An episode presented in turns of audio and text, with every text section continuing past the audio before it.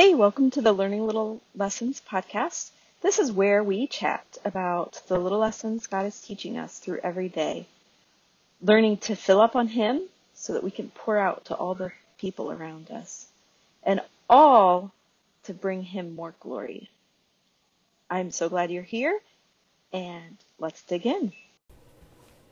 So, we've been chatting a lot about motherhood. I talked about my issue of not wanting the job of being a mom and how I've come to accept it.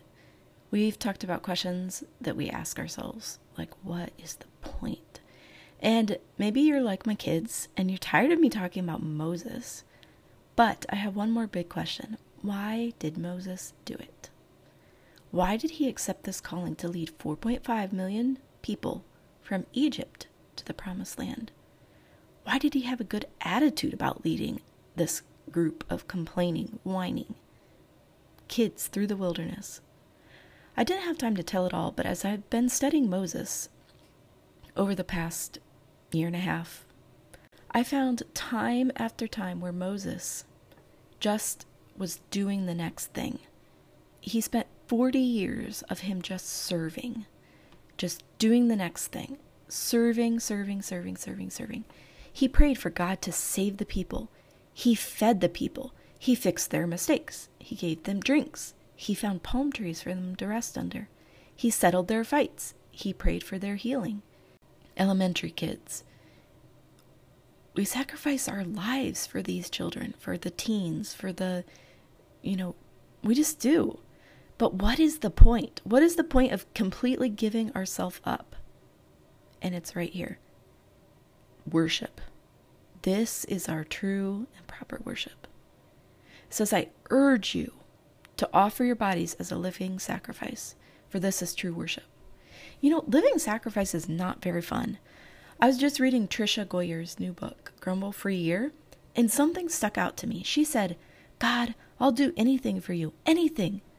While it seemed like a noble thought, and I'm reading from her book, while it seemed like a noble thought then, the reality was, following Jesus was a whole lot of work day by day. And in her book, she quoted Oswald Chambers It is much easier to die than to lay down your life day in and day out with the sense of high calling of God. We are not made for the bright, shiny moments of life, but we have to walk in the light of them in our everyday ways. If I'm a friend of God, I must deliberately and carefully lay down my life for Him. It's a difficult thing to do. And I thank God that it is. Then Tricia adds to Oswald's quote If laying down my life were easy, then I wouldn't need Jesus. I wouldn't need to get up early and seek his face and ask him to transform my grumbling heart even before the day begins. It's not one grand display, but a daily pouring out.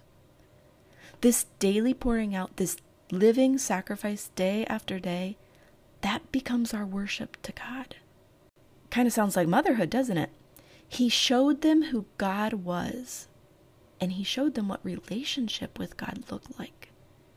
But why did he do it? Why did he accept this calling and deal with all these years of living life as mom to the Israelites?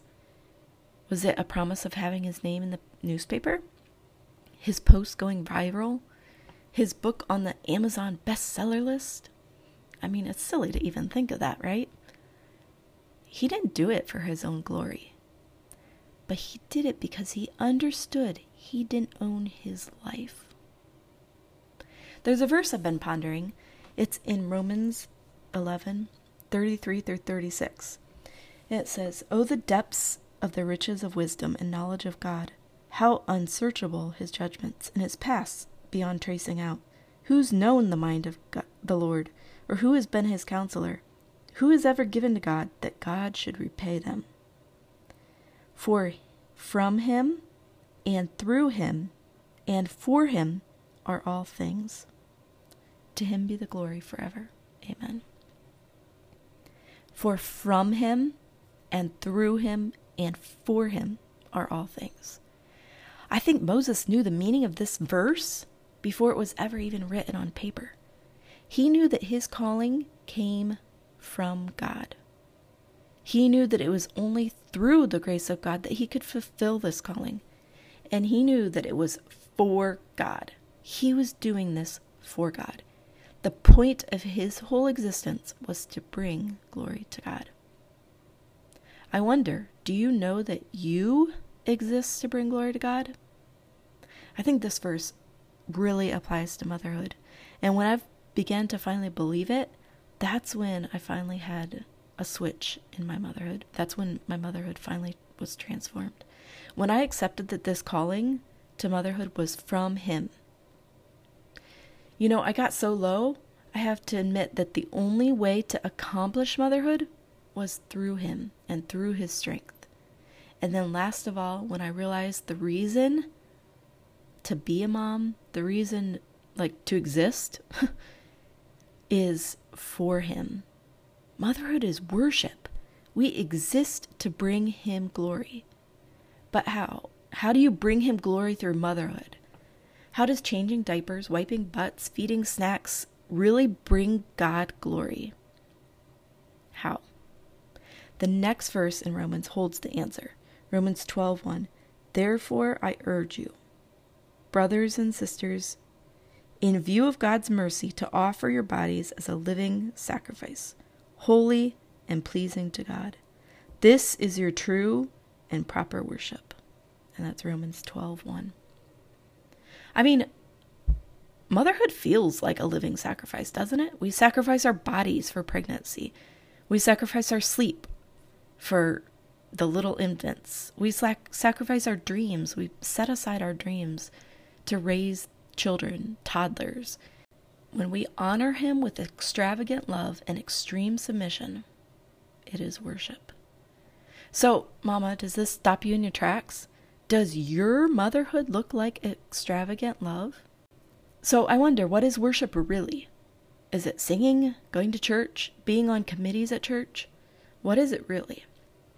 So, here's a definition from the Webster's 1828 dictionary Worship is to honor with extravagant love and extreme submission. So, is that singing? Yes. Is that going to church? Yes. Is it serving our on a committee? Sure. Is it being a mom? Yes. Yes, yes.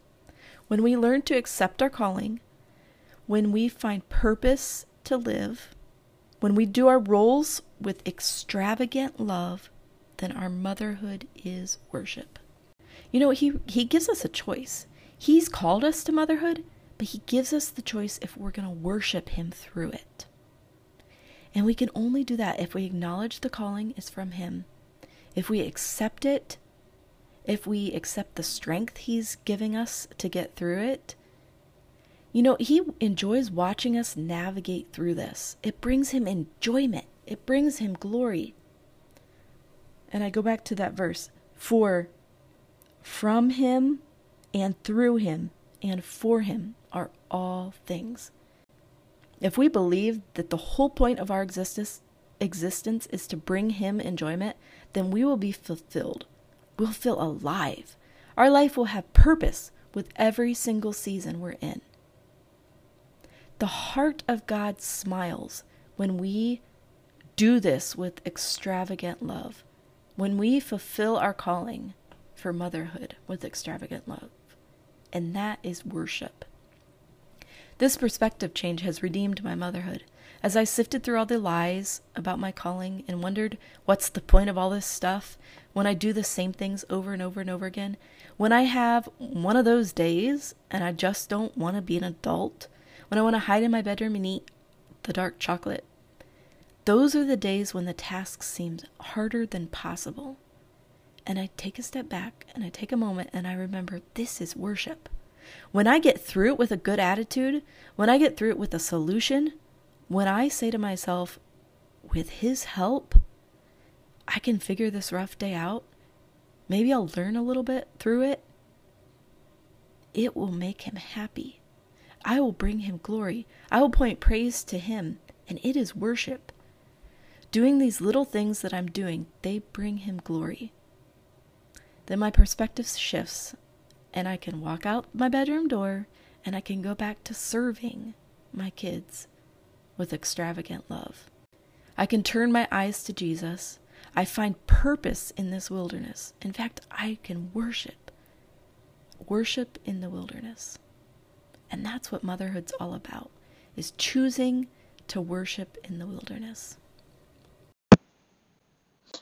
Hey, that's it for this week. I hope you enjoyed it. Be sure to go to my website at learninglittlelessons.com and subscribe so that you don't miss a thing.